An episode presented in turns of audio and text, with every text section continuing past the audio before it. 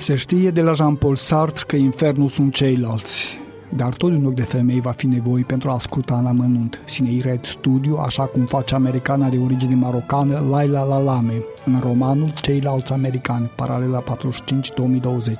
Suntem în America lui George Bush, după atentatele din 11 septembrie 2001, despre care se vorbește întreagăt.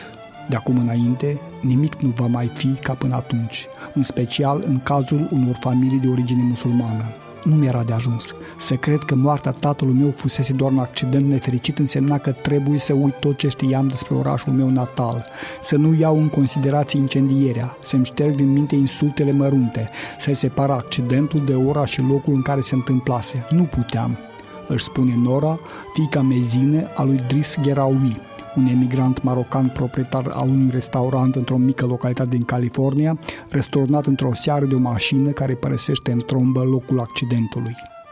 Rând pe rând, personajele dramei, polițistul Jeremy, mama Mariam, martorul Efraim, detectivul Coleman, suspectul Anderson, victima însă și Dris, descălcesc sau încearcă să ascunde capătul ițele poveștii, tot mai încurcate, inclusiv pe plan sentimental – iar între timp viața merge înainte, astfel încât Nora ajunge în brațele lui Jeremy după ce că se încurcase cu un bărbat însurat și tot atunci află despre infidelitatea tatălui său, despre care să nu rănească nu suflă o vorbă mamei sale. Sigur că aceasta știe.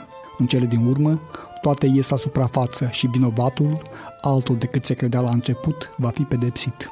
Revenind la titlul romanului, acesta e de găsit într-un fragment emoționant când mama îi se confesează fiicei rebele, mai spre finalul narațiunii. Aș fi simțit că aparțin unui loc.